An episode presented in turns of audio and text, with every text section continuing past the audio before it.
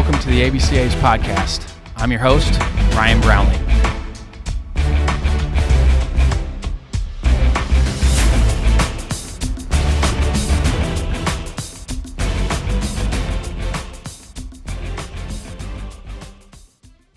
This episode is sponsored by Netting Pros. Netting professionals are improving programs one facility at a time. Netting Professionals specializes in the design, fabrication, and installation of custom netting for backstops, batting cages, dugouts, BP screens, and ball carts. They also design and install digital graphic wall padding, windscreen, turf, turf protectors, dugout benches, dugout cubbies, and more. Netting Professionals is an official partner of the ABCA and continues to provide quality products and services to many high school, college, and professional fields, facilities, and stadiums throughout the country. Netting professionals are improving programs one facility at a time. Contact them today at 844 620 2707 or info at nettingpros.com. Visit them online at www.nettingpros.com or check out Netting Pros on Twitter, Instagram, Facebook, and LinkedIn for all their latest products and projects. Make sure to let CEO Will Miner know that the ABCA sent you. Now, on to the podcast. Next up on the ABCA podcast is Colorado Rockies coach Trevor Burmeister. Coach Burmeister is entering his second season as hitting coach with the Colorado Rockies. He was the 2019 ABCA NJCAA Assistant Coach of the Year while at Madison College. Trevor had a great career for the Wolfpack as well. After finishing his time playing at Madison, he went on to play at UW La Crosse. Once he finished playing, he moved on to the coaching ranks at the University of Minnesota Duluth. Coach Burmeister also spent time on the travel organization side, coaching with the GRB Rays and Summer Collegiate League with the Madison Mallards. Trevor has a bright future in the game, as you will hear in this episode. He did a tremendous job of answering my questions. We're at a pivotal point in developing hitters in the baseball community. I wanted to get his take on some of the pressing questions that are out there in the hitting community this should be a great resource for coaches trying to wade through the massive amount of information that is out there about hitting. I also hope this is an example of how the older generation and younger generation can have a productive conversation about hitting. Let's welcome Trevor Burmeister to the podcast. Here with Trevor Burmeister, Colorado Rockies, Madison College, GRB Rays, uh, 2019 ABCA Junior NJCAA Assistant Coach of the Year. So thanks for coming on with me, Trevor. Appreciate you having me. This is great. Good. I'm, I'm going to fire right away here. So I got a bunch for you here. Um, what has happened to hitters? Um, we know so much about the swing now, but overall numbers, especially look at the big league level and, and college on down, the, the bat to ball skills aren't there as much. Has anything happened, or you know, what do you feel like maybe the difference is now with hitters? It's a great question. Um, yeah, I do think um, I think the overall perception of you know what success is for a hitter has changed. Um, and I think a big part of that is, you know, what do we watch on TV? You know, and I, I, I really wish that college baseball would be on TV more. It's starting to, and I think that's great. Um, and this is coming from a pro guy, but you know, I think, um, you know, the perception of you know what makes a great hitter is like a lot of times what guys are seeing, and like MLB knows, and like obviously home runs draw crowds and it draws excitement. Um, but the problem with that is, is that when you're dealing with kids at younger ages that physically aren't there yet, and they're, you know, a big part of becoming a great hitter is understanding who am I as a hitter, what makes me successful, and that doesn't mean that you have to be the guy that's hitting 35, 40 home runs every single year. But when you're constantly being shoved that in terms of like this is what makes a great hitter, it's really tough for young people to you know separate that in their minds and understand like hey who i am right now i got to understand these are my strengths this is what makes me great. I mean I've, I've dealt with a lot of guys that are the contact type guys that are top of the order that just have to find their way on base. They have good they have good speed.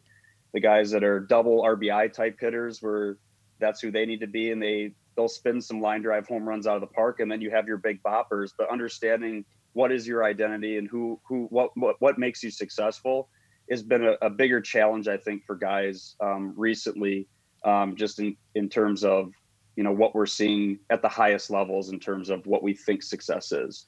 And I would send that to our guys. I'm like, guys, I was really fortunate. I grew up in an era where bunting, drag bunting, push bunting. My my heroes were Brett Butler and Ozzie Smith and Willie McGee, Vince Coleman. I was like, I was really lucky that I grew up in an era where my skill set is what I saw on on TV, is what I saw with big league guys. That was my skill set. So Rickey Henderson steal a lot of bases. So you know, I'm glad that you brought that up. There still is a place for those table setters. They don't see it as much, um, but I dealt with it a lot at the college level. Is our best teams had guys at the top and guys at the bottom that could do things that that were action oriented guys. You know, Justin Toole's on the big league staff with the Indians he was our nine hole hitter his sophomore year and was all region in the nine hole for us but he made our offense go because he got everything started down at the bottom of the of the order.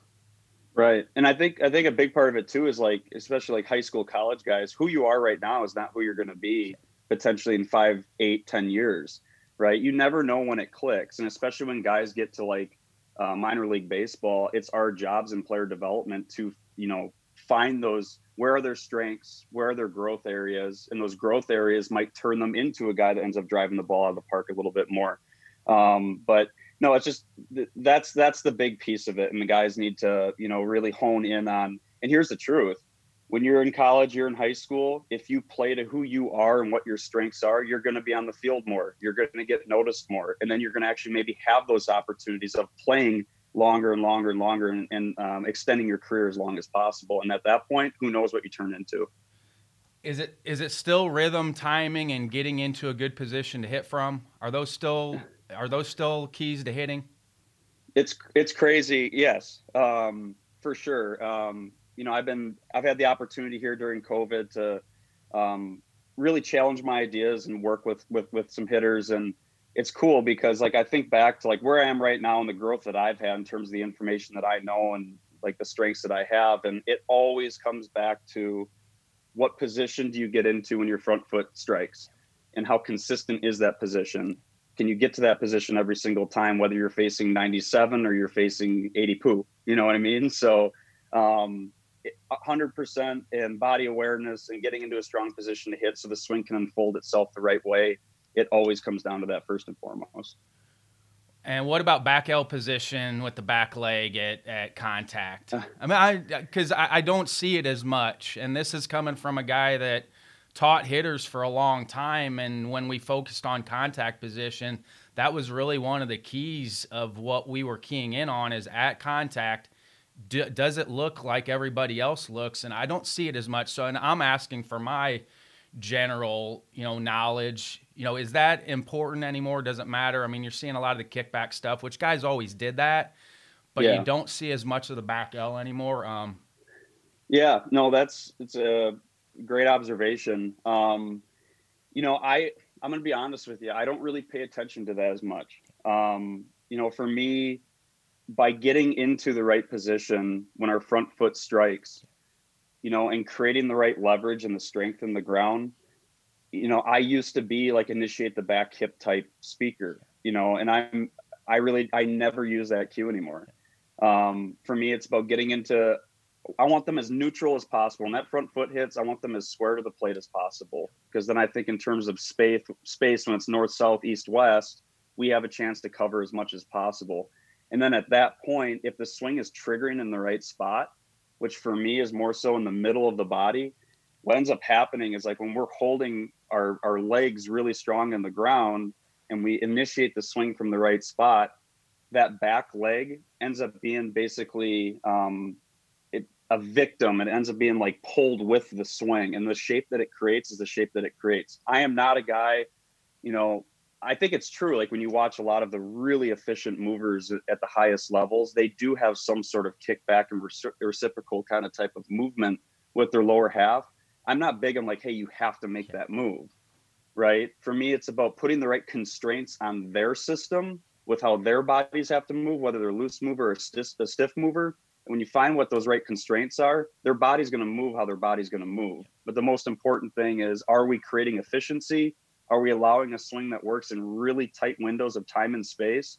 especially when you're looking at the velo just keeps going up and up and up.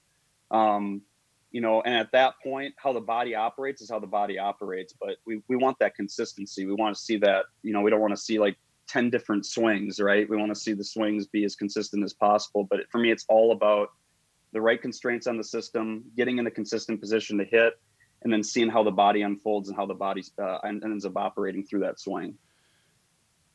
You know, and every generation of coach really has they use the tools that they're that are available to them. You know, when I was coaching it, we had the radar gun. That was one of the first tools we could we could get with exit velocity and talked about consistency of the swing and that's what we talk about with consistency of exit velocity is we want to we know what your top end range is let's try to get that but let's be consistent it doesn't do us any good if it's 100 at one point and then 78 at one point. and that's where you talk about a little bit about the consistency of the swing what are some of the other metrics that you're kind of using to, to show hitters like hey here's what a consistent swing looks like and and just so you can kind of have that conversation with your hitters this is a great question. Um, I was I, I got to watch some of the presentations at Bridge the Gap with 108 Performance, and Baseball Cloud was on there, and I went on the question and answer afterwards, and I talked to them because obviously they're big on the metrics and the data, and um, I, I explained to him like who I am, and I'm I'm new in professional baseball, and we have all this information that's available to us. Like, how do we as coaches even comprehend it all? so that we can simplify it for each individual lens of who we're talking to. And basically, what he said to me was like, you find the metrics that are important for your philosophy. You find the metrics that are important for what you think is going to build a successful hitter. And I kind of just alluded to it. I think exit velocity is great. You know, I think uh, it's a really good tool to use. I have a pocket radar. Um, and we, uh, Darin Everson, our hitting coordinator, is always carrying around his pocket radar also. Um, but the most important thing for me with exit velocity is can we produce those high end numbers with minimal effort right because if we're doing that with minimal effort then we have a really efficient swing we have a guy that has a chance to hit whatever's in front of him especially when it comes to velocity and i'll just say this like we have blast sensors we have rapsodo we have HitTrax. i mean we have so much stuff that's available to us in terms of for me um, the most important metric that I like to look at, especially when it comes to the blast sensor, is I really like to pay attention to the time to, to impact. How quick can we get from from point A to point B um, to the baseball? But that in itself can be a trap, right? If you're not really looking, your eyes aren't seeing the right things, because you can have a guy with a blast sensor on that has a really good time to impact, but he's compensating to get that time to impact, right? Especially in BP when I'm just kind of lobbing it in there and it's it's not that much of a challenging environment, but there's a lot of pull, there's a lot of body involvement, but their time to impact is great. If you look at that metric and be like, oh man, we're right there, we got this.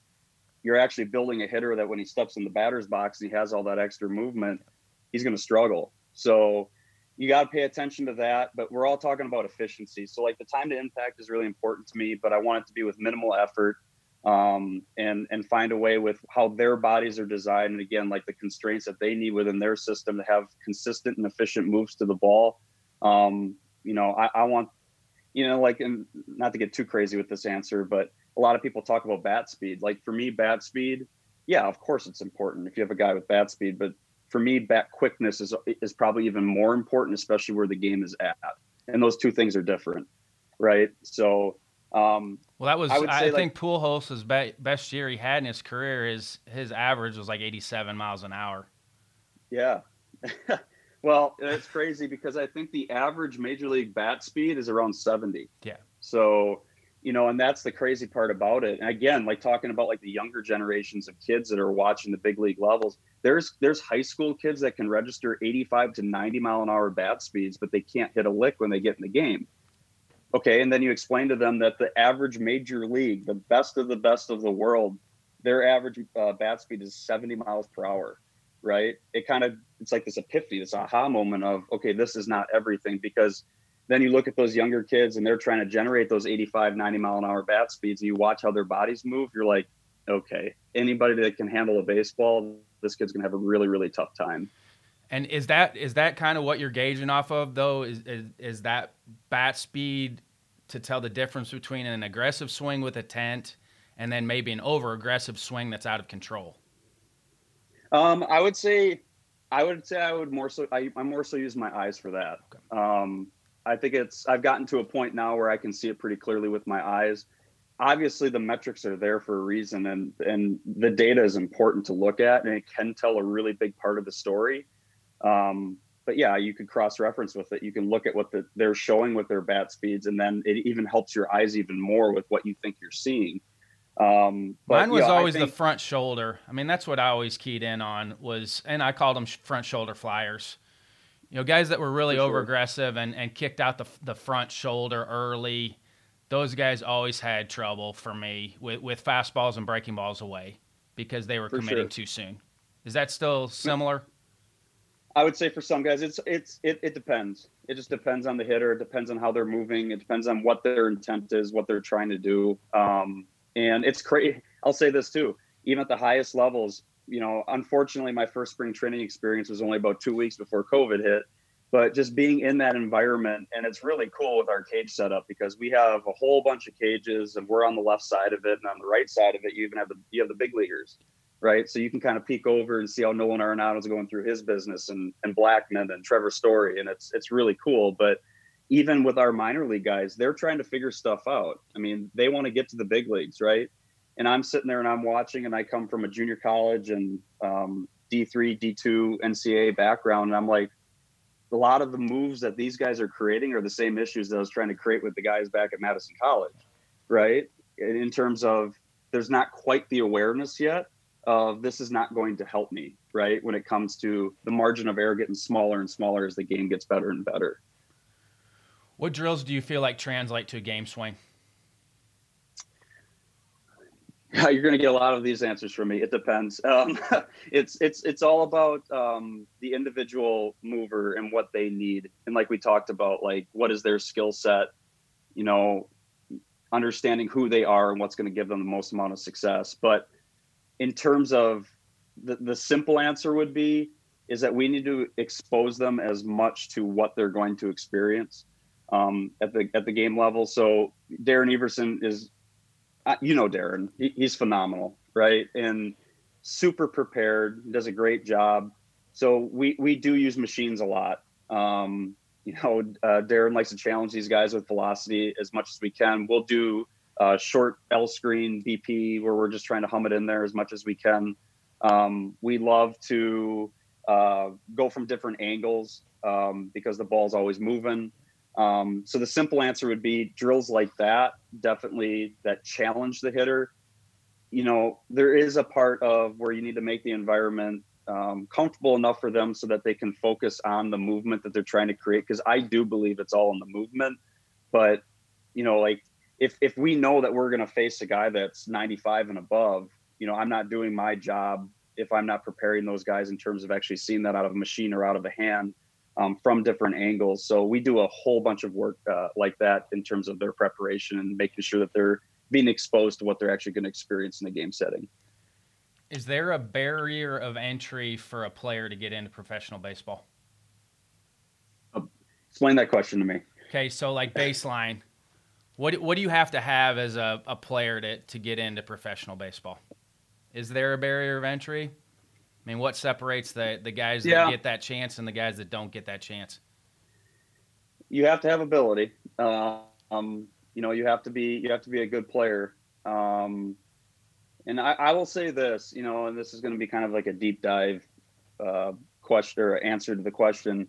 Um, I think society in general, in terms of the distractions and the different things that we can be pulled into, is a barrier in terms of guys having a chance to get to the highest levels. Um, you know, I've had plenty of conversations with guys that are, I believe this. There are people in this world like the Mike Trouts. I call them the one percenters. They're so darn talented. It don't matter what choices they make. It doesn't matter what they do. They were born as soon as they came out of the womb they were prepared to hit a 97 mile mile, mile an hour fastball with sink. Right? He's unbelievable. He's the, he's the best, in my opinion, probably the best of all time. Right? So you have that group of people, but the majority of guys, they're they were just different in how they approach things. Right? This game, their goals, their visions were so important to them that those distractions I, I read a really great book. Um, it takes what it takes by Trevor Moawad. It's a new book. Yeah, he's I great. recommend it for everybody. It's great. Oh, it's phenomenal. And he talks about choices and illusion. Um, Nick Saban talks about it all the time with his players. It's like they think they have all these choices and they want to become an NFL football player. They want to become a Major League Baseball player, but they get pulled in so many different directions. And the conversations that I have, it's like you have this big group of guys. You need some talent, but there's so many players that have talent that don't get to that level that they claim that they want to get to. Um, at that point, it's all about the choices that we make, and those choices are an illusion. But the problem is, is that we get pulled in so many different directions in terms of getting us off our visions, getting us off our goals. That I think a lot of players um, that are in that group of normality with talent, they have a hard time of actually separating themselves from that group in terms of giving themselves the best chance. Um, uh, to get to the level, the highest levels possible, get drafted and play professional baseball. We had a track coach at James Madison, and um, I was getting my master's there, and we had an advanced coaching class, which is a great class. They would bring the head coaches in on campus to speak, and so a head coach on campus would come. They'd speak for like an hour, and then we'd have class. But Bill Walton, when he came in to talk to us, he goes, "Hey, there's no such thing as burnout. It's just that interests change." That's what he said. I loved it. I loved it. He goes, "There's no such thing as burnout. It's just people's interests change." So that's great. Loved it. That's great. Loved yes. it. Yes and um, I mean, that's what it speaks to. I, I've had I coached a lot of players with talent that didn't get to probably maybe what I thought they should get to, and and were good players, but maybe didn't get that opportunity. But it was all of their daily habits and and what they were Yes. willing to sacrifice. And then I had guys that I thought would never get that opportunity that got an opportunity to play professional baseball because they were good with their daily habits and routines. Yeah, and you just brought the word sacrifice. It's everything. Yes. right? And I can allude to that personally. You know, I'm, I'm a former Division three hitting coach, right? And a short, and I what I consider a short amount of time. I've I'm very fortunate in terms of where I've gotten to, but I think of how I went through that process. It was, you know, it was all about just trying to be the best at where I'm at right now, and it was super important to me. Like I wanted the answers. I wanted to make the players around me better.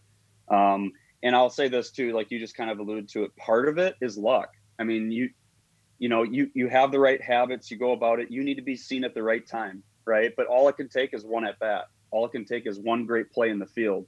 All it can take is, um, you know, a, a couple good at bats. But you have the look of what they're looking for, right? When they're watching you on the baseball field, because the majority of guys that make it to professional baseball, like the best of the best, the five tool players, they're so hard to come by a lot of the guys that we end up getting, like they have one or two good tools, and then it's our job to try to make those other ones suitable enough to be really good at the big league level, right? Players need to understand that. It's like the majority of guys, they don't, they're not the five tool players. Like it's a lot of guys are born to be that player. The majority of them, it's one or two of them, right? And then at that point, it's about trying to fine tune and, and, and get those growth areas and those other aspects where you're just a little bit further behind. But if you're seen by the right person at the right time, right, you do a couple good things on the field, it can happen like that. You just you just never know. Now, is there a barrier of entry to get into coaching professional baseball? Uh, there used to be. Um, I think I think there used to be. Um, you know, and you know this. Um, I think like within like the last four years or so, maybe three years, when these college coaches started to get pulled out of college baseball into the professional ranks, it never used to be that way. Um, you you needed to have some sort of uh, professional playing background to have a chance to to, to coach at that level. Um, but now, you know, I I don't know if there is as much of a barrier. Um, they just want really good teachers. They want really good coaches, uh, guys that um, you know take this profession really seriously, that are open minded, that are um, lifelong learners. Um, you know, Darin talks about it all the time. Of what's great about our environment is like everybody's different. Like we all have. It's not like a group of of hitting coaches that all think the exact same thing, and that's what they want. They want us all to have a different perspective. But if we're really strong in terms of the relationship building with the players and building the trust with the players, we have our meetings with the hitting coaches and we can bounce ideas off of each other. We just make each other stronger. Um, so in terms of your, your your question, I don't think there's as much of a barrier anymore. You have to be good at what you do, right? You have to be prepared. Um, I mean, if you walk into a, a, a professional baseball cage and all you know how to do is throw BP, they're going to look at you like, "Who the heck is this guy?" Um, but no, I think uh, the opportunity is is definitely there more so now, and it's really exciting, and I think it's a great thing. Um, and there's a lot of coaches, even my, some friends of mine that have had some opportunities at the, at the, professional level that are doing a really great job, and um, it's it's it's cool. It's really exciting. What is the first thing you think of when you hear Darin's name? relentless. Um, just um, relentless in all aspects. Uh, in terms of his learning, I mean, he's always taking notes. Uh, he's an avid uh, podcast listener. Obviously, he's on a lot of podcasts. Um, he's always talking baseball. I mean, it's it's fun because I'll just get random text messages uh, from him with videos of his son uh, Jared hitting, and I love it. But um, but then when you're actually in the environment with him, it's like you better keep up, right? Because it, it's go go go. Um, you know, he's in. I guess the other word I, I think of too is prepared. He's just incredibly prepared every single day. Um, I think that's uh, that's that's the, those are the two words that I would explain him.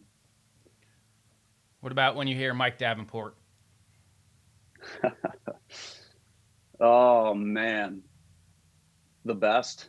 Um, he is, isn't he?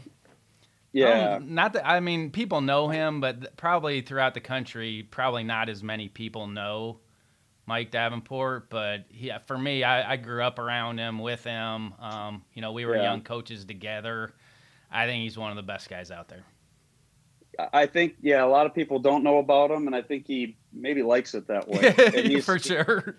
Yeah, he's he's an incredibly humble guy. I mean, he's got over 900 wins. He's had an unbelievable amount of success. Um, and our vision always at Madison College was preparing guys for what's next. But when you get the players that we do and a bunch of guys that maybe were overlooked in high school that have this chip on their shoulder, they're hungry to learn, it ends up turning into a pretty powerful group that you put on the field come tournament time. And, you know, we've been really, really close. He won a national, um, Coach D won a national championship at Kishwaukee. Um, but no, I, will say this about him. Um, there's, there's, he's the single person in terms of like my career, who I am, that has done the most for me. And he, he's not big on, on receiving compliments, but, um, you know, I was a Division two hitting coach at Minnesota Duluth. Um, we had a really great year, um, phenomenal year. Got to a regional. Um, I think we were. I, I sometimes get these back uh, mixed up. I think we were third in the country in home runs, second in batting average. It might be the other way around. Um, and then that summer, I'm coaching with the Madison Mallards, and Coach D gives me a phone call and says, "Hey, what would you think about coming back to Madison College?" I'm like, "You know how long I've been waiting for this phone call, right? I was just hoping for the opportunity."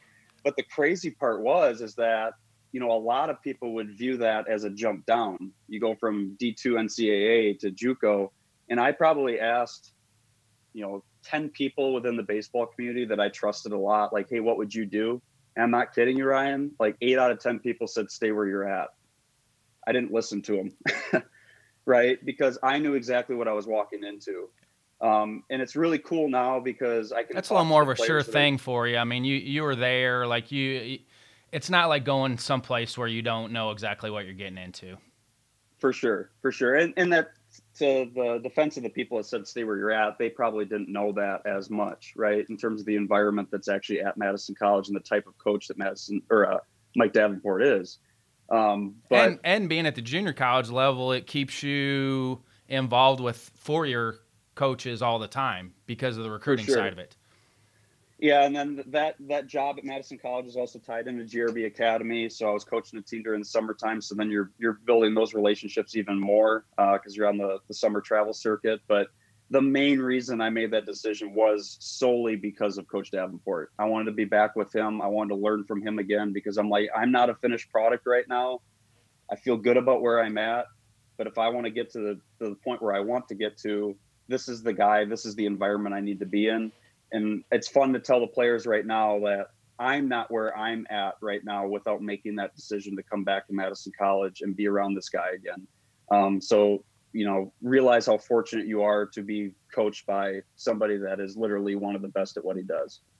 What about Greg Reinhardt? Greg's a good friend. Um, he's um, an incredibly good businessman. Obviously, GRB Academy and the talent that they are are putting out year in and year out is is just getting better and better and better. Um, he has incredibly good people working for him, just grinders. Um, Max Cordio, Zach Ransom, uh, Cooper Stewart, uh, Hayden Fenner, um, all of those guys. Um, there's just a there, there's a big importance there of doing things the right way, of letting these players thrive and and giving them. It's no different than a Madison College of like just trying to prepare these guys to get them to open up doors that are not currently available to them. It's it's a really important thing at GRB Academy, and I think uh, Greg does a really great job of um, in terms of that preparation of having the right people working for him in terms of the practice structure and how it's it's developed the different other avenues that are available for the players to take advantage of at GRB Academy. Um, it's a beautiful facility. It's got everything that's needed for guys to be successful. Um, and then there's so much time. I'll say this too. What I really respected about my time at, at GRB Academy was it was very very important that the decisions that were made in terms of like the placement of where the players should be the amount of time that went into those discussions was crazy i mean we would have like sometimes two meetings a week that would last two hours each of just and this big whiteboard of just trying to place these players and it wasn't about you know these kids have to be on the A team. Sometimes it's like you have an influx of really talented infielders. This kid's going to benefit more from being on this team because he's going to get the most at bats, which is going to help him for the future, right? So it's uh it's, it's very structured, it's very organized, and I think uh, Greg and the and the crew there does a, a phenomenal job at that. Well, I look at the state of, the state of Wisconsin as a whole, like it's the blueprint for any state out there that doesn't really have a lot of travel or facilities. You look at GRB, the hitters, the sticks, like seems like every good travel organization in Wisconsin has a beautiful indoor facility, which you're going to need in that part of the world to be able to get better. That mm-hmm. has open space, has a weight room, has everything that a player would need to get better over the winter to get ready for their spring season it's crazy when you it, not just GRB Academy, but Sean Smith at Sticks and RJ Fergus, obviously with hitters and success that they've had. Um, Wisconsin has some damn good players. Yes. Right. Yep. And and you realize it quickly when you actually are around those environments of those different academies and how they approach things. It's like, yeah, no kidding. Like these guys, uh, these guys know how to prepare players and, and make them better. Yep, and it just gives kids uh, just an avenue to get better that they didn't have in the past. And there's always been good players that have come out of Wisconsin. They just weren't as finished. Um, you know, where where right. now you're getting more of a finished product with the high school kids that are coming out. I mean, you look at the amount of kids that are getting drafted high now out of high school in Wisconsin. It's they have opportunities over the winter to get better that they never had in the past. Yeah, and you and you and you nailed it too, because there's always that conversation about northern players and southern players, right? Or or even kids in like California, obviously, like the hotbed of baseball. Um, and even when I was in high school, there wasn't there weren't facilities like that. So in the wintertime, you were kind of stuck in a little cage, right? You're just trying to do the best that you can. Now there's really not an excuse. Like you have you have these amazing opportunities to continue to you know hone in on your craft and continue your game throughout the winter months when you can't be outside um, that were never available to you in the in the past. Any other coaches you want to give a shout out to? Oh yes, um, for sure. Chris Shores at UW La Crosse. Um, I have to just because he gave me my first start, you know, and I think that is a is a huge deal you know, I, I talk to a lot of young coaches or, or even like college players like, Hey, you know, I think I, would like to get into coaching someday. And I always say to them, like, the most important thing is you got to find somebody that's willing to give you your first start. And um, I went and played at UW La Crosse my last two years. And as soon as my playing career was done, I kind of started to understand I was like every other kid. I wanted to play professional baseball, but it got to a point where I realized like physically it's, you know, I'm, I'm not like a lot of these guys um, I'm still going to play my butt off and, and see if I can open up a door for myself. But, you know, this coaching thing is really appealing to me. Um, and when my playing career was done, uh, I, I, I met up with Coach Shores and said, "Hey, this is something I really want to do." And fortunate for me, and I'm internally forever grateful uh, to him. Right away, year one, he let me join the staff and got me my first start, and um, that was a really really important big deal to me. I'm looking at your Twitter profile. You got the core velocity belt hooked up to somebody, which I I love the core velocity belt. So just go through a little bit of off-season training, what you're having guys work on right now, and some of the tools that you're using with guys. Okay, this is the fun part. so I've really transformed um, within the last, I would say, two and a half years, two years. Um, I realized like I was, I, I loved where I was at you know, obviously talking about Coach Davenport and all these people that I've been around, I was around some really great people that trained me to to see things and use my eyes in in really effective ways. But I knew I was stuck and like I needed to um, develop and, and and get better at my craft. So within the last uh, two years or so, um, it, it, just became like this obsession of trying to understand the human body better and how it moves um, to create a better lens and to be able to see things even better and see things quicker so I could help players make adjustments faster. And so I went through that entire process, which was um, huge, huge for me. And then within the last, I would say, even since COVID hit, like all of these different avenues and these different things that I've do- dove into, it's all come into like this one common narrative, which is really exciting for me. And um, another shout out that I want to give to because he's been great to me um, in terms of a resource is Eugene Bleecker with 108 Performance. Um, being able to bounce questions off of him, his book Old School versus New School was a game changer in terms of me understanding the human body better and, and creating a better lens. But in terms of the off-season training, a thing that I've really dove into is, especially with the players that I get to work with, you know, formerly college guys and now professional guys, they've been playing the game for a really long time.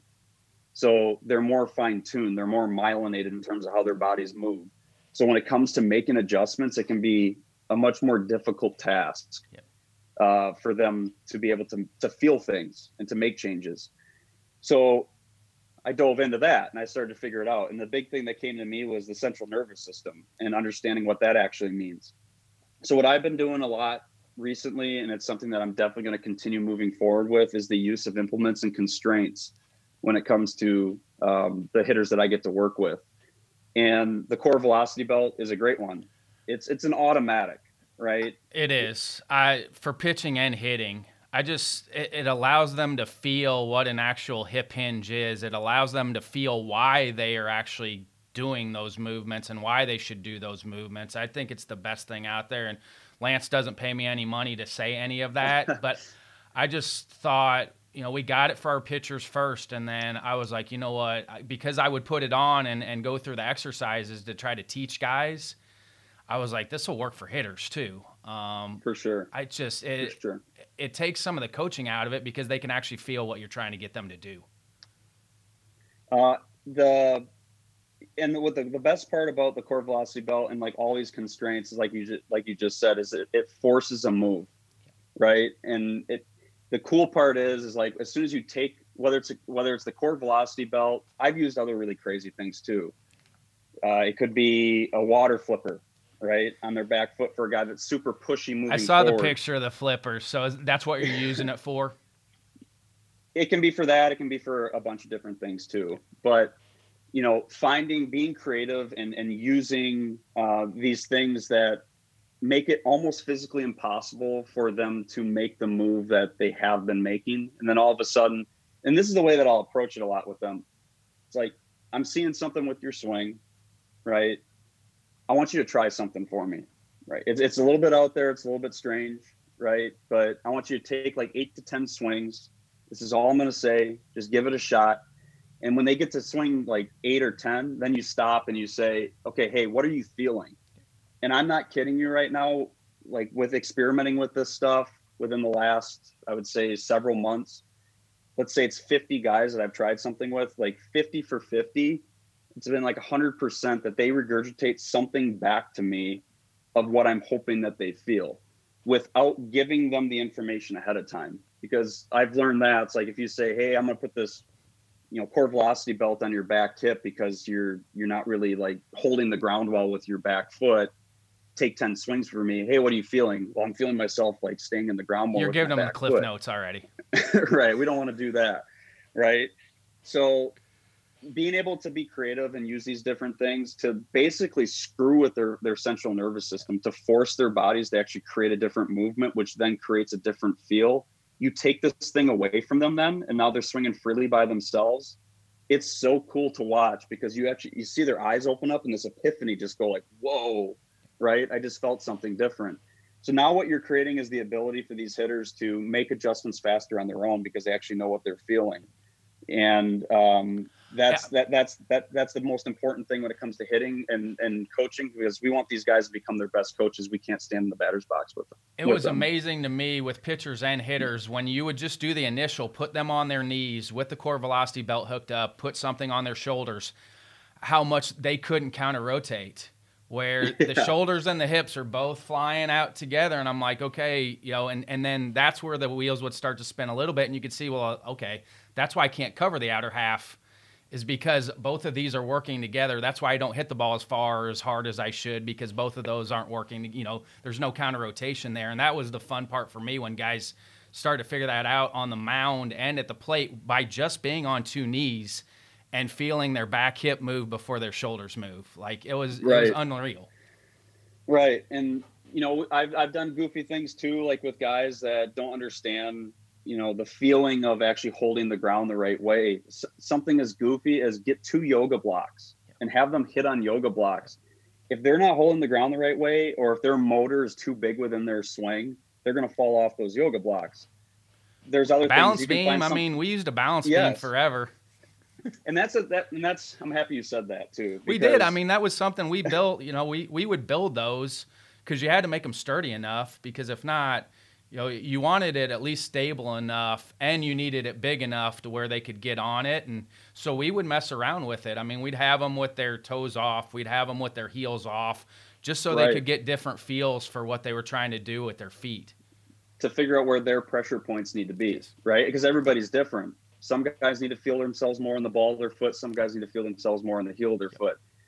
But i'm happy you said that because like with the, all these ideas and it, it's already happened. Like I knew there was going to be some people, and I'm not I'm not trying to like be like the like what people perceive the hitting Twitter guys to be. Well, right? we all we all run into it. Anytime you throw something out there that's abnormal, you're going to get pushback. Like that's just what mm-hmm. social media is. But you talked about being elite.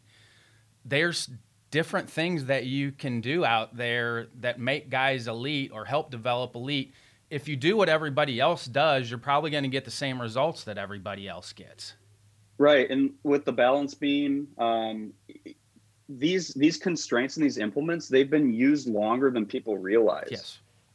Right, and yes. now it's just like well, it's just about being more creative and maybe taking it to a, just a little bit of a different level, but you know, hey, me, people made fun of the guys that played for my high school coach, Coach Don Mattingly. We had a stride box. This is early '90s. We had a stride mm-hmm. box. We would have a drill where we would put a volleyball in between our knees to squeeze our, our legs together to make sure our levers were being short with our knees because that was a Gary Ward thing.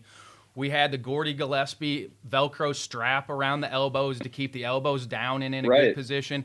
We had an axe handled bat that had a net that you had to be palm down, palm up at contact to catch the the wiffle ball that was thrown to you. Like we had all this stuff in the early 90s, but – you didn't nobody really knew about it because you didn't have social media so people didn't see all this stuff. There was constraint stuff going on back in the 90s and the 80s that's right yeah. And you know there, there there's always going to be pushback but here's the cool part about it is that what i love about it the most because this also fits in the sports psychology realm. And that's where i said like all these different avenues like just kind of coming together into this common narrative of i'll tell you what ryan like I just got I was done with making guys over internal and just having internal conversations of your hands are doing this, your stride foot's doing this, your hips are doing this. Because the the sports psychology has proven that we are only capable. We might have thirty thousand to sixty thousand thoughts a day. They don't know, but you're only capable of handling one thought at a time.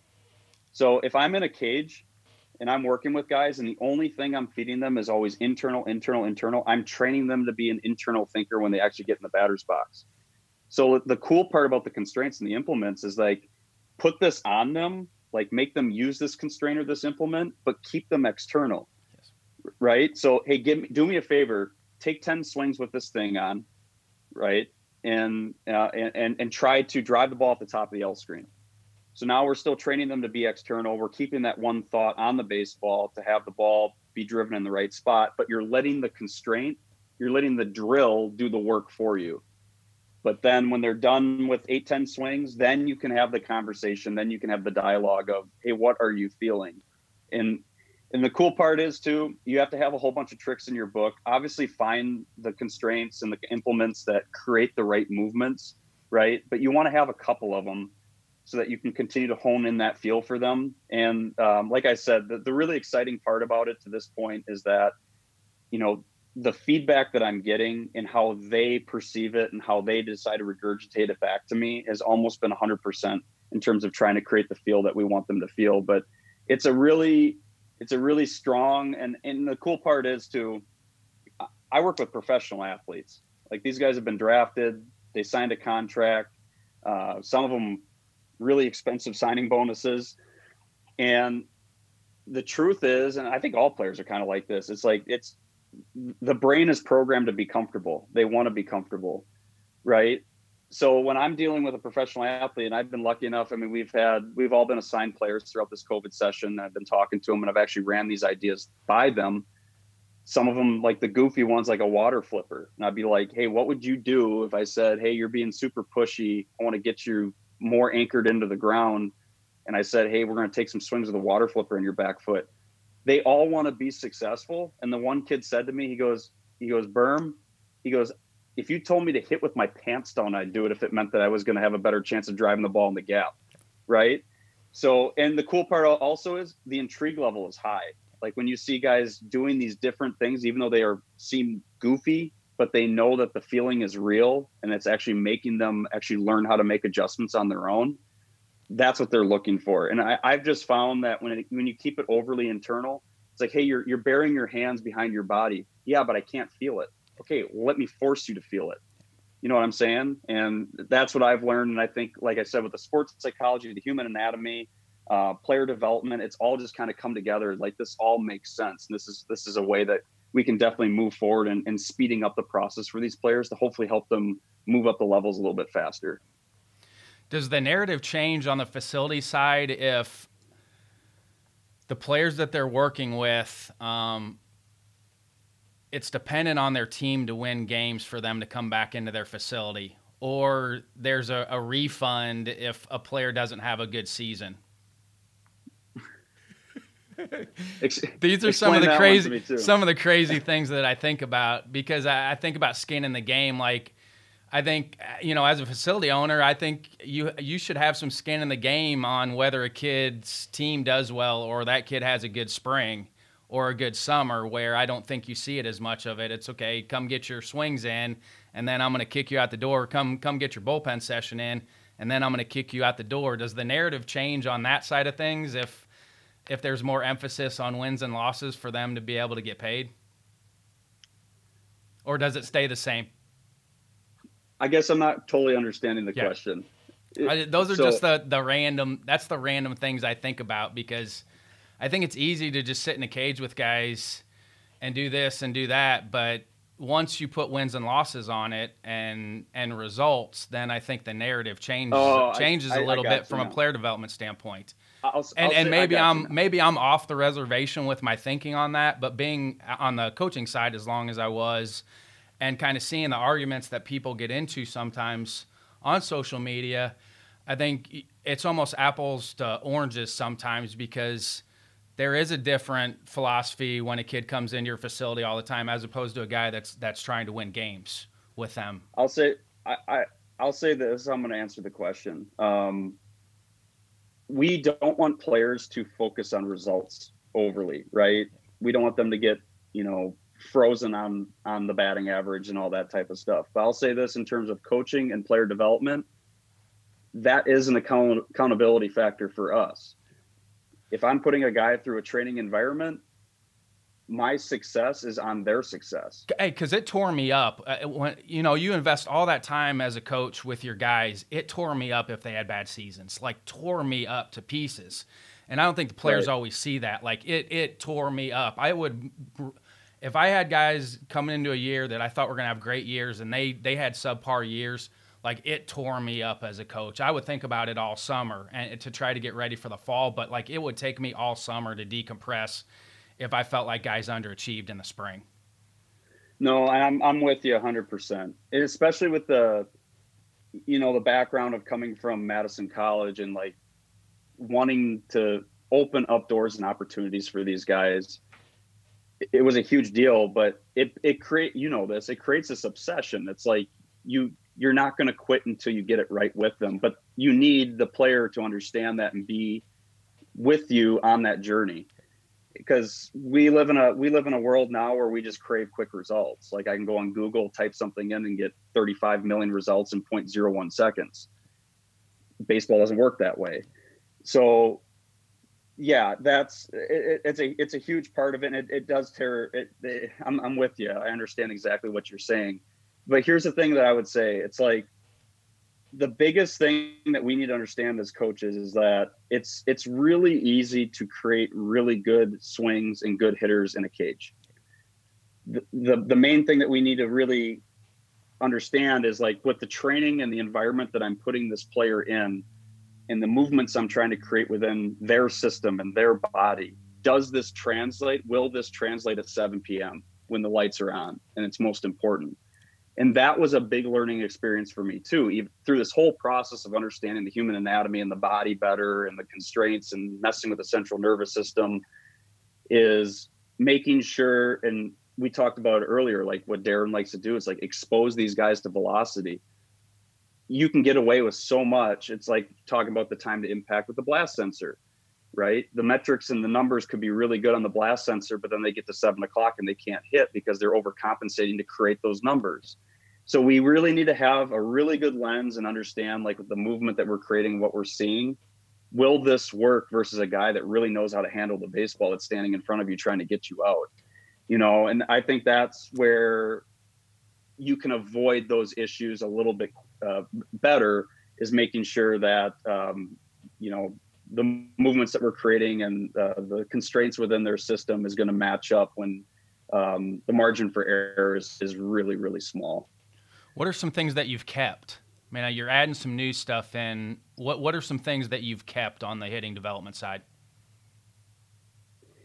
I would say this: that the overall, you know, backbone of who I am, you know, like my core covenants, if you want to call it that, have always remained the same. And we talked about one earlier. It's for me, it always will be the most important thing when it comes to being a successful hitter is can you consistently get into a strong position to hit to let the swing unfold the right way for you?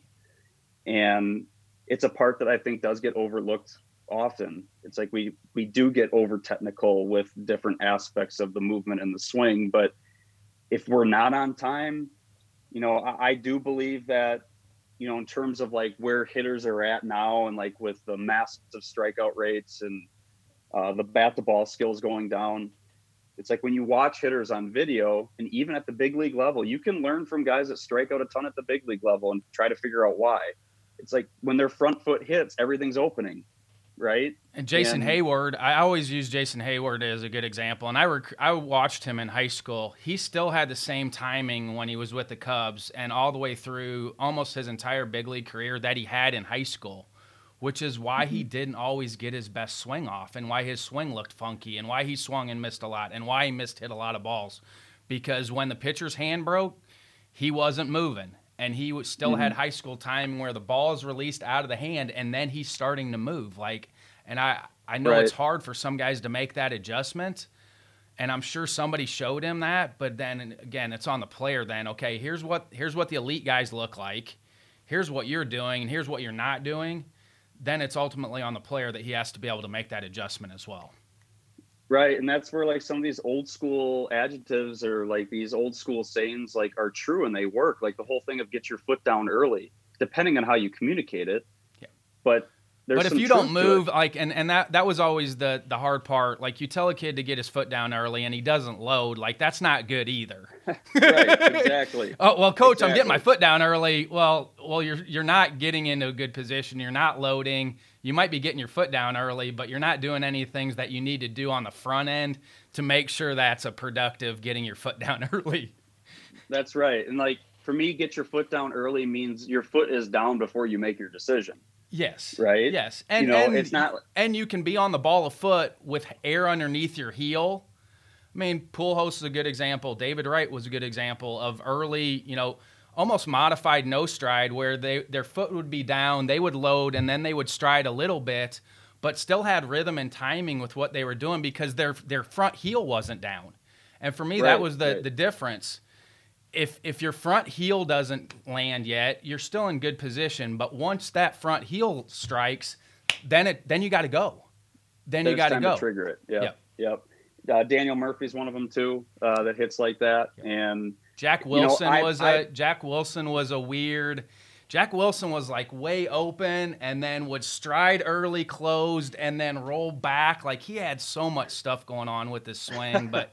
Um, you know, and that's the cool thing with hitting is there's a lot of different ways to do it, but the the hitting position itself is very similar for all of them. A hundred percent, absolutely. Yep. Like when you look at the guys who are the best of the best, look at the position they get into when their front foot or front heel actually does strike, yeah. right? But I'll say this, like you said, you had all he had all this different stuff going on. Everything works and everything sucks, but you got to figure out what works for each guy. And I, I I've come to embrace that, but I do believe in terms of like some things that I take, you know, I've, I've held on to is that there's guest hitters and there's adjustable hitters. And I believe that adjustable hitters are the guys that consistently do get their foot down or their heel down before they make their decision. The guest hitters are the guy uh, that when as soon as the front foot hits, the swing's already triggered and starting. And unfortunately, I think because of like the massive strikeout rates and where we're at right now, in the limited, more limited bat to ball skill, which I do think is going to change. I think the game will change here, and that's going to be more of a precedent going forward. Is um, you know you you see what those guys that that you're seeing that more now, where it's like the, the, the front foot hits and the swing is just starting, and there's just more room to actually be exposed within the actual swing. I don't blame them though. I mean, with with the type of stuff that they're ha- that they're facing now, I, I mean, stuff's always been good, but the consistent stuff that they see, I would get jumpy too. Like, okay, I know I'm facing 98 to 100 today. Oh, by the way, tomorrow you're going to face it again and you're going to face 88 to 90 mile an hour sliders. Probably going to get a little jumpy. You know, you got to be really strong in between the ears to be like, really? okay, yeah. I may look gross here, but I'm going to stick with what I'm doing here, even if I look gross on a couple swings and you have to, you know, you ask the majority of like the big league players, like we were talking about earlier, like the average major league fastball is continuing to go up and up and up. They have a lot of information, and of course, a lot of these guys will sit on pitches. But with a lot of these pitchers, especially with how they can huck it, their their number one concern is I got to get my barrel head out on this. I got to be able to get to this pitch, and you know that's that's a really important concept, especially at the higher levels. But here's here's what I would say with that all in when it comes to to speed okay your eyes can be can can really screw you up right? Because your eyes are sending a signal to your brain. And if you're standing in the dugout and you're watching this guy warm up and you're like holy cow he can really bring it those are the guys that end up being super jumpy in the batter's box. And here's a really goofy drill that i've just tried recently that has been kind of like this epiphany for myself too it's really tough to do. It helps if the guy has like more of a gather, but even if it's a guy with a short gather, you can kind of control it as a coach. But you have them stand in the batter's box and you literally have them have their eyes closed. Okay.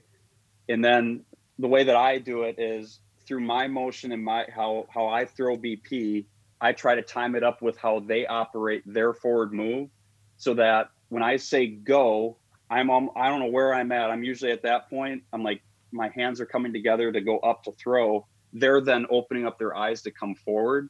But because they're opening up their eyes later, they aren't jumpy, right? Because they're not perceiving that speed, right?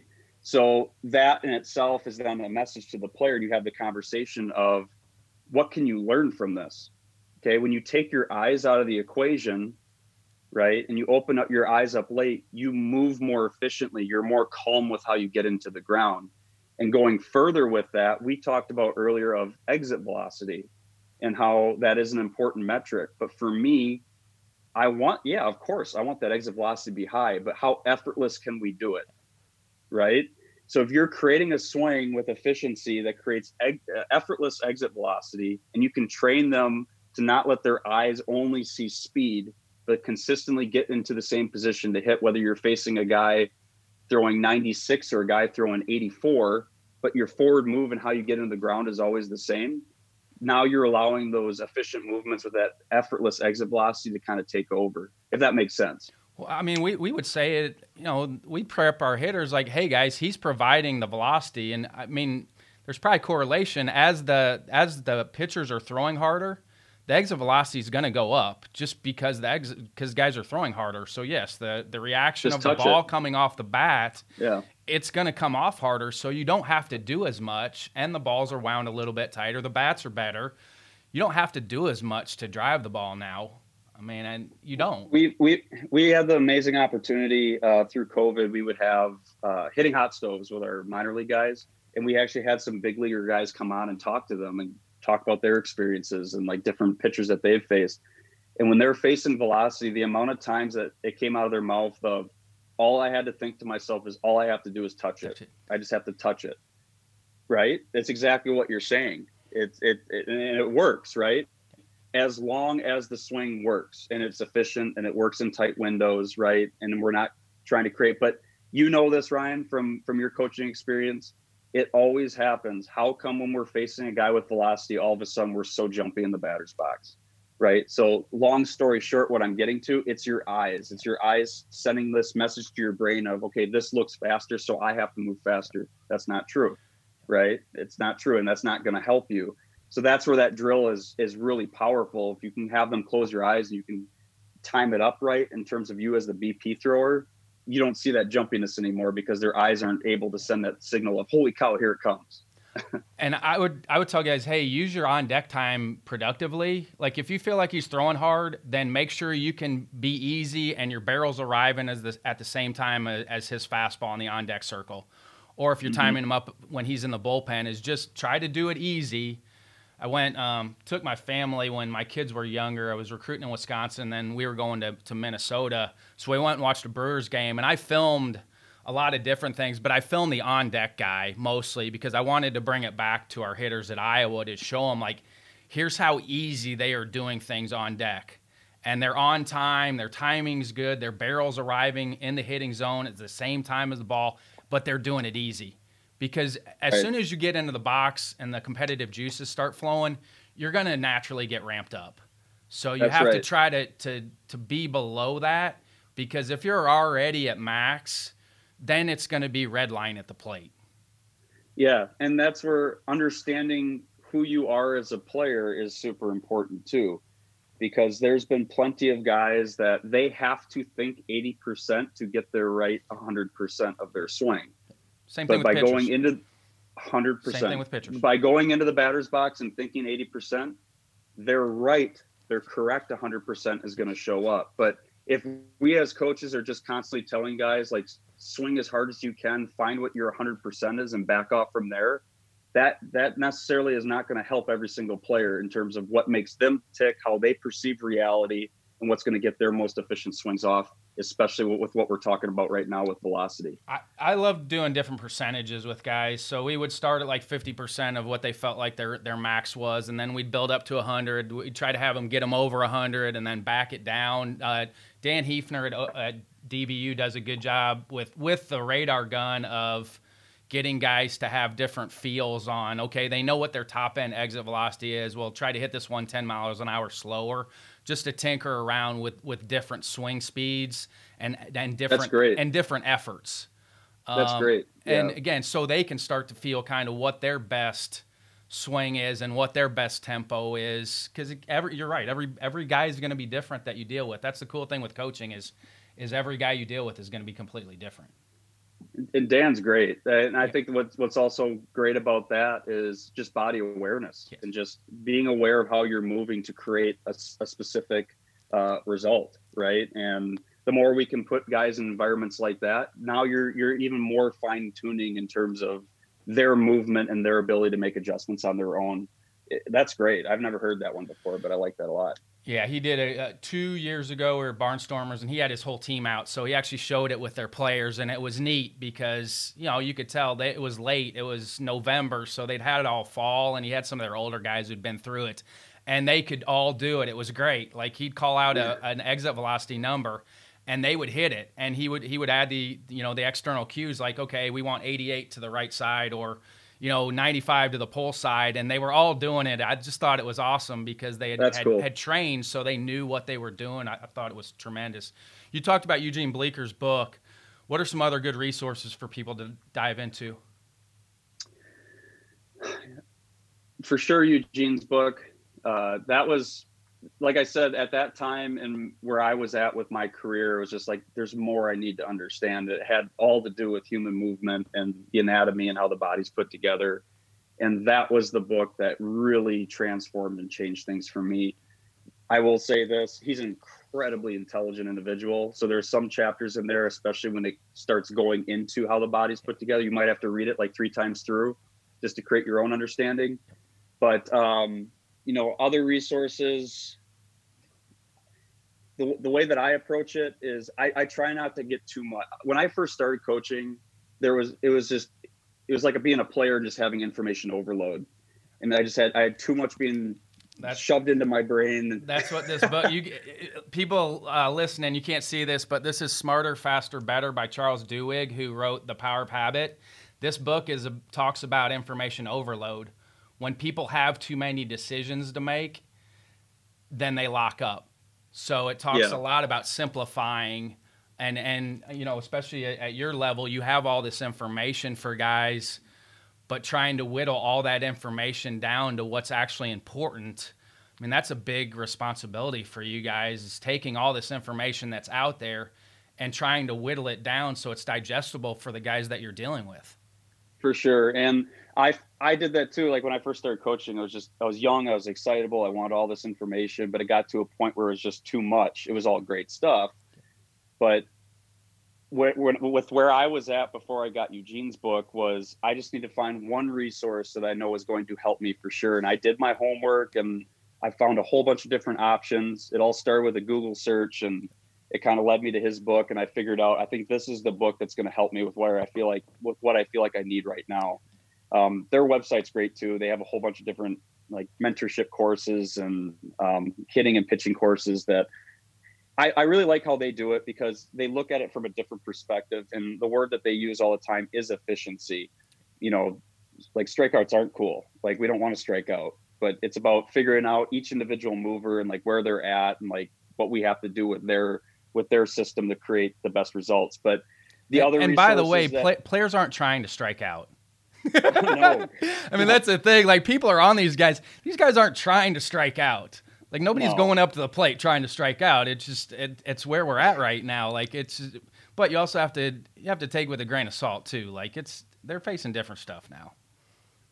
For sure. And the other, the other resources that I would just say, so I, I honed in on that book and I've just really stayed true to that book. And like kind of learned and developed and the only way that i learn and develop from what i've learned in, in, that book is by getting in the trenches and experimenting with this stuff and seeing if it actually works. I'm telling you it works. You know i've the players that i've worked with have had some really good results showing up. But podcasts like obviously the abca one you, you guys do a phenomenal job with the, the the people that you have on your show and the information you can gather from there. But there's there's a lot of other really good ones out there too where it's just like find people that are incredibly smart, that have had really great experiences, and listen to it. And it's not about taking every single thing they do and applying it yourself, but as you listen to these guys talk that have had these experiences with some of them working with some phenomenal players, it could be one or two things that you're like, I need to apply that. That fits with my philosophy. That fits with what I want to do. So it's just about being open minded. Uh, I I'm really careful on Twitter. Um, like I said, the there's a lot of stuff out there right now, and it it, it's you just have to be really careful in terms of like what you're actually investing in and what you are choosing to expose yourself to. Um, but yeah, uh, that would be my advice to people is like find something that that you feel like fits within your lens of what you think builds success for hitters or pitchers or whatever it may be. Attach yourself to that, and then give yourself time to take that information and actually apply it without bringing in 14 other different things to kind of confuse yourself through that process. Yeah. But it can be tough. It's challenging, man, especially when you first get into it because mm-hmm. you feel like you're behind. You know, when you first get into coaching and you see all these guys, and that's where the social comparisons. This is there's great things about social media, but the social comparisons are are really tough on on young players, on young coaches because you see well everything that's out there, so you feel like you have to be doing everything, and it's really tough in the beginning when when you feel like okay you're drinking from the fire hose because there is so much stuff that's out there. Hey who who introduced you to the abca so who would have that been? Um, i'm pretty sure it was scott gillitzer with uh, uw lacrosse because when i first got into coaching i'm going to admit i didn't even know the abca existed. Well i don't as a right? player like i I was lucky that my dad and brother did it, so I knew about the ABCA from them. But if I didn't have a, a family member that was in coaching, if I was just playing, there's no way I would have known about the ABCA. No way. Yeah, and at, at, that point, I think it was just like, hey, are you aware of this? That there's a convention held every single year where you have some of the best baseball minds on the stage, like just giving information.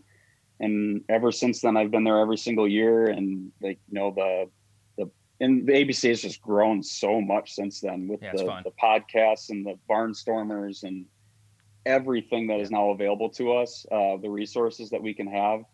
It's it's phenomenal, but um, I'm pretty sure that was it. And then um, it's just become a yearly thing. Me and uh, Seth Feldman uh, also played at UW Cross. Now he is in the DR with the Minnesota Twins. Uh, me and him go to the ABCA together every single year and um, split a hotel room and um, talk a lot of baseball and our network is are continuing to grow. So it's, it's just been a really great experience. It's super cool to think about like when i first when i first went it was just me by myself. And i'm i was that guy that was in every single speech taking every single note. Just you talk about information overload. Um, but at that time i loved it and it was i was hungry for it and it was great and it, it definitely helped me to get to where i am right now. But to think where I was back then, where I, I, I knew nobody. And I've, I've been a guy that's never really like tried to force the networking thing. Um, but as time has gone on, just by being in the game longer and creating like real true relationships with people, this network has grown to where now I'm sitting in hotel rooms talking to people like, holy cow, how am I in the hotel room right now with this guy? You know, so it just takes time. But I think that's now I'm like kind of like going in a different area, but like that can be a very intimidating thing as a young coach. When you're in a huge convention like that and there's all these amazing people and you feel like oh i got to get to know all these people it takes time. It takes time. And the, and the real true relationships are the ones where you can find yourself in those hotel rooms or that hotel lobby where you're around these amazing people and then actually building a, a relationship that's going to be long lasting rather than just a quick interaction do you have a fail forward moment? Do you have something that you thought maybe was going to set you back, but you look back now, it's the best thing that ever happened to you?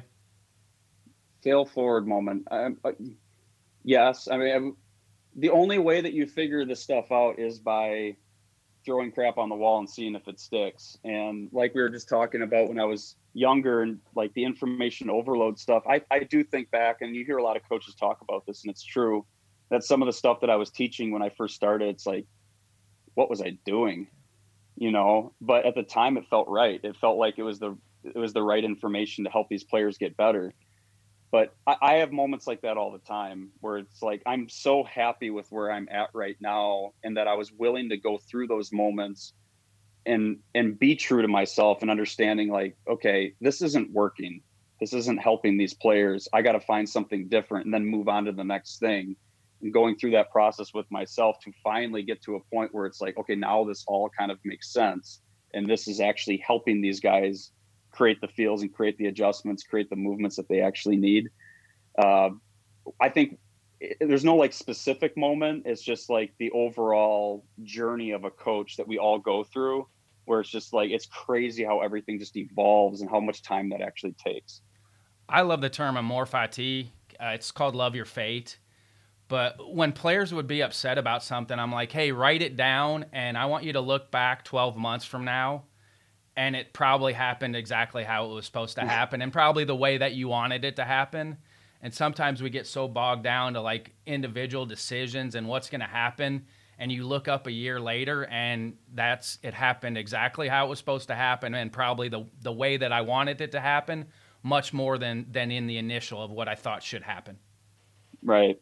For sure. And I'll say this that the you know the only way that we, we make it as coaches in terms of finding these these avenues and these areas that work and building a philosophy that works within player development and making players better is that it, it's because the players allow you to do it right they they they put their trust in you and they allow you to go through these different ideas and these different things within the trenches and then it's up to you to like be realistic with yourself and understand where where is this at and is this actually helping is this where is this the answer right the truth is and you know this we never have all the answers. Like you have to be open. You have to continue to grow.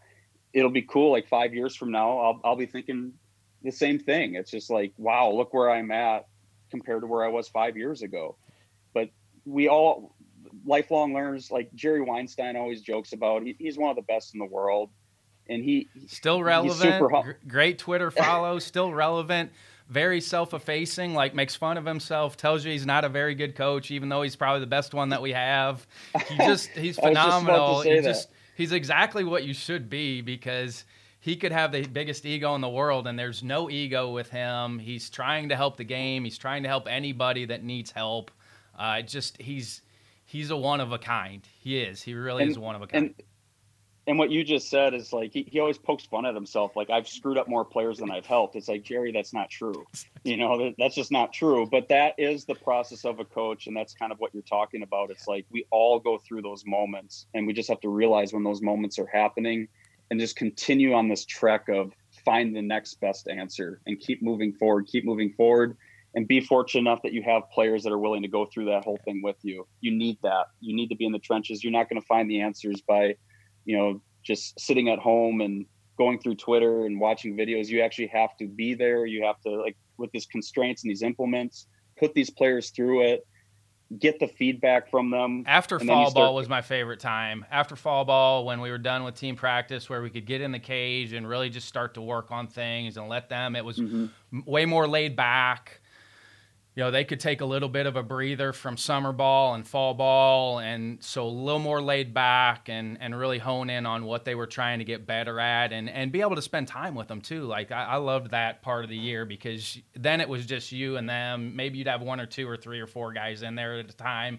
but you were able to to really start to develop those relationships with guys because it was that one-on-one time that was important and that's where we grow the most yes. as coaches for sure and that's where like this covid experience uh, you know, when this first happened, it was horrible, man. And, and you know that. Like, I, I was at spring training, and the only thought that I had is like, I just, I just felt horrible for the college guys. Like, just horrible about the whole experience. Because at that point, I thought we were still going to be fine. Not to know that two days later I'd be on a plane being sent home. But through this COVID experience, you know, I have the opportunity to say that like there's a lot of people speaking right now saying that 2020 is like the worst year ever for me personally, it's been one of the most powerful years in terms of my development and the things that I've learned. And the only reason for that is I've had the opportunity, and part of it is just the safety of COVID in general, but to be a little bit selfish in terms of getting with players. You know, I, I worked with one specific player um, throughout the COVID experience that he's the type of guy that is willing to try anything, right? But I we targeted each other because we wanted to take advantage of this time, not only to make him a better player, but by me being able to be in the trenches and like experiment with these ideas, the hours and hours of tedious work, that's what you need to figure out your philosophy. And I've been really fortunate throughout this entire COVID and that I feel like now because of all these experiences that I've been able to have and these choices that I've made to let this happen, right? To go through this work with with this player and these players that now when I go back to spring training with the Rockies, I'm so much more prepared to help those guys now try to get to their dreams and aspirations, which is playing in the big leagues. But that's what it takes. It takes what it takes. And you need to be willing to go through that if you want to be good at this thing. You have any morning or evening routines that are set for you that you like, that you feel like help you? Yeah, I like to, I, I like to get up early. Um, and I'm a reader. I love to read. And uh, for me, it's just basically kind of like jump starting my day and jump starting my brain. Um, you know, and there's a bunch of there's no like set set routine that I like to go through, but it could be a podcast, it could be um, it could be a book that I'm reading currently. Uh, you know, it could be watching video of, of big league swings and, and trying to, you know, evaluate what makes them successful, what's making them struggle, whatever it could be. But get up early and kind of just start jump starting my brain. And, you know, at night, it, it, ranges. It could be again reading a book. It could be finding a really good documentary to watch. Not even baseball related. I just I just like to learn things, and um, the more that I can put my brain through that process, I think the better off I am. And you know, I'm I'm a big believer in sleep, um, recovery. So like that's important to me. Um, but you know, at nighttime, you know, setting myself up to get a good night's sleep so I can get up early again and get right back to it but no no real set routine. I like to work out too. When I'm with the Colorado Rockies, our days start really early. Um, the routine that I would like to start start with myself is get to facility early, get a workout in, you know, get the blood flowing, get my brain get woke, get woken up, eat breakfast, get out for early work, you know, set my BP groups and and get the the day started. But routines are huge. You know, we are creatures of habits, and um, you have to find something that works for you, and it's it's different for everybody for sure. I cracked China McCarney up. Um, he's on with me, um, talking about his foundation, which is is great. It's athletes against anxiety and depression. But I cracked him up the other day because I basically told him step by step what my routine was. Like, starts with the night before, and then I laid out exactly what I do until I get in the car to go to work. Like it's the same thing every day. Like it, you know, it, it doesn't really vary for me, um, and a lot of it's because I've done it for so long that I don't have to think about it. Like right. I, it, it's it's thoughtless because they're all built up habits now because it's been pretty much the same. Even if I don't get up at the same time, the routine is still pretty set. So, which is it was cracking him up. He goes, "This might be the best text I've ever gotten because it was like 20 things of like what happens before I get in the car to go to work, which is is wild. I don't think you have to be that way, but it just it works for me. And I, and I do believe that how you operate your morning sets up the rest of your day. So uh, another big thing that I try to do is when I wake up, I don't want to look at my phone at all. Yeah, that's right? tough. That's get, really tough. It's a tough. Yeah, thing. and it it's really tough, and it, it, just wants to suck you in. I've gotten rid of all my notifications on my apps I have to. and and all. Yeah, and so I wake up, I try not to even look at my phone for at least a half hour. Yeah.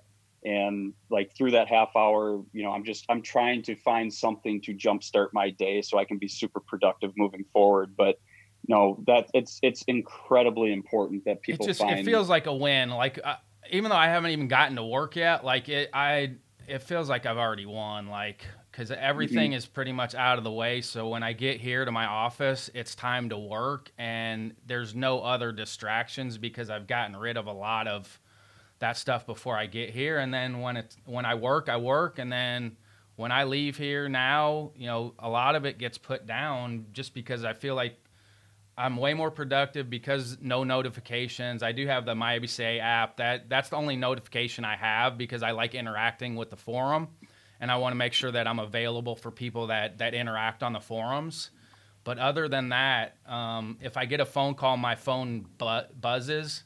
But other than that, no text mess, no no text message yeah. notifications, no Twitter, no Instagram, no email, and that was about two years ago when I started to really dive into um, with uh, the documentary The Great Hack, which is about Facebook and and swaying elections yeah that's where i started to really dive into what social media actually was doing and how it was being used and and i was like okay i need to start to take some ownership of how how tied to the devices that I am, and that was just a personal Right. preference. I'm not saying that anybody should do that at all, but if you do feel like you're being that it's sucking you in, then there are ways to get out of it. I know it doesn't feel like that at times, but anybody out there that's looking to make a change, please reach out to me. Like I will help. Um, but again, like I said, I. I've made so many mistakes in my life. Like I, I don't judge anybody on anything because I've made so many mistakes. But there are ways that you can dig yourself out if, if you're buried.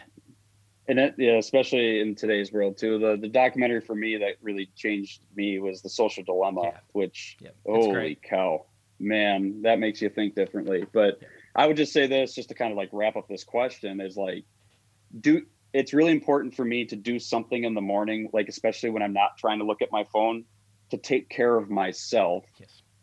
right? Because I know that if I take care of myself in the morning during that time, that ultimately I'm going to do a better job of taking care of the others that I'm going to be interacting with throughout the, the rest of the day. Well, yeah, you get an opportunity to show up as your best self. Then, you know, Right. that, that's an important thing of self care is you can show up every day as the best version of yourself for your, the players that you coach, for your family, and and uh, most importantly for yourself. Like you're going to feel better every day. Like it's just, um, but it, that's easier said than done. It's we've all been there. When I was a young coach, like I was white knuckling it because you know you're not getting any sleep and you know you got a young family you know eric cressey sends that out sometimes like he's got young kids like if you got young kids like it's gonna be a struggle. It's, it's gonna be a struggle for you for a while until I saw that I saw that tweet. And like for reference for everybody out there, I don't have those responsibilities yet. So, you know, and my kids change, are older you know i, I had Yeah. those responsibilities but my kids 17 and 15 now that they are self-sufficient. Like they don't need us to get them going. They can get themselves going. And so when the kids get older then yeah you can start to develop some of these things. But when your kids are young you're just white knuckling it to try to make sure that nobody kills themselves around the house. What are some That's final funny. thoughts? Um, you know, I guess the, the the final thoughts would be, you know, the the main overall objective of all of us as coaches is that it's all about just making the players that we have the opportunity to coach better, and you know, don't be so close minded to like what opportunities are out there to allow that to happen. And yes, we do need to have a filter. We need to be careful with what we're choosing to expose ourselves to, what we're choosing to use, what we're choosing not to use but there's a lot of really great people out there that if you do your homework and you do um, the necessary um, steps to figure out who those people are where you can really grow a really strong philosophy and like we kind of said like a lot of the stuff that i'm using now to help these players get better there's a lot of people out there that will probably never buy into it. That's okay. Like that's fine. You know find what works for you. Um, but the most important thing is is that our main objective is we want these guys to be successful. It's not about us but you know it is a pretty darn good feeling when you can go through a, a training regimen with a specific purpose of how you go about it and then that guy goes out and has a great year has success. He feels great walking up to the plate. You know that's that's that's all we want to do as coaches. So um, you know be open-minded and um, you know take in the right information and go out there and get in the trenches work your butts off. It's the only way that you can actually make this thing happen. All right. Thanks so much. Appreciate it. Thank you ryan. Awesome. Good stuff. Is it good? Oh yeah, yeah. what'd you? Thanks to Trevor for getting my juices going talking about developing hitters. The off season was one of the most fun times I had as a coach working with players in the lab. He's also a great example of surrounding yourself with great people. With his personality and humbleness, you can see why people are willing to help him. I hope you picked up some tips on helping your players. The off season is a great time of the year to try new things as a coach with your players. It's a wonderful opportunity to test out new drills and theories you may have to see if they work.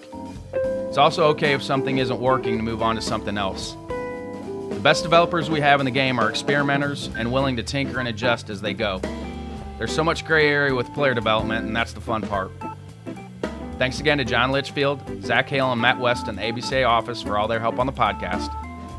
Feel free to reach out to me via email, rbrownlee at abca.org, Twitter at coachb underscore abca, Instagram at ryanbrownlee17, or direct message me via the My ABCA app. This is Ryan Brownlee signing off for the American Baseball Coaches Association. Thanks, and leave it better for those behind you.